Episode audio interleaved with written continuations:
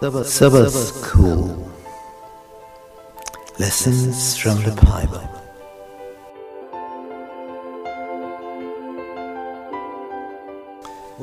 Welcome to our Bible studies about the Message of Hebrews.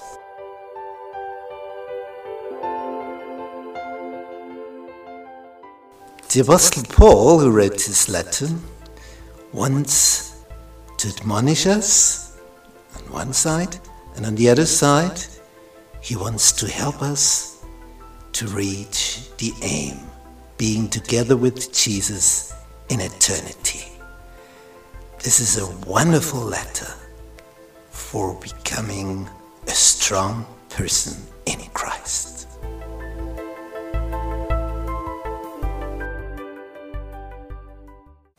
Mandy, you have come to God, the judge of all. If we go on reading in chapter twelve, verse twenty-two and twenty-three, we read there that we have come to the heavenly Jerusalem, to an innumerable company of angels. So you cannot count them, so many. To the general assembly and church of the firstborn, which are written in heaven. So all those who are saved. And to God, the judge of all. Oh, to God, the judge of all. Have you ever been at a court? Maybe you had to give a testimony or a witness, or you were accused, maybe of a crime. Then it's not so fine to be there, being accused and being asked, why have you done this and that? Yes, then you have to answer.